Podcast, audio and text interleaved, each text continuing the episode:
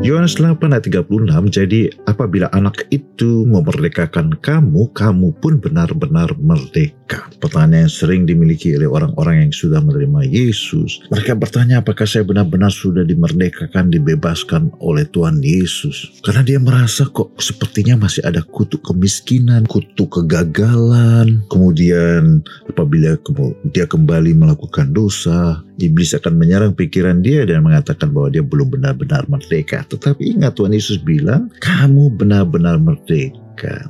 Ibaratnya seperti seorang budak yang dibeli, dibebaskan dari pemiliknya. Sekalipun budak itu sudah bebas, tapi dia harus belajar mengubah mentalitas dia bahwa dia budak. Sekarang dia sudah orang merdeka. Dia harus belajar bekerja, dia harus belajar bangkit dari masa lalunya, dan memulai sebagai hidup seorang merdeka. Ada proses. Tuhan Yesus mengatakan sekalipun seorang mengenal Yesus harus memikul salib, menyangkal diri. Kitab Roma mengatakan kita harus menyerahkan tubuh kita sebagai persembahan yang hidup supaya kita mengerti kehendak Allah. Tapi tidak berarti kita belum merdeka. Hari ini jangan biarkan pikiran-pikiran bisikan-bisikan iblis membuat kita merasa tidak layak, kita belum dibebaskan, kita belum menjadi anak Allah karena apa yang kita lalui setiap hari belum seperti yang kita harapkan. Selama kita hidup sekalipun Paulus, sekalipun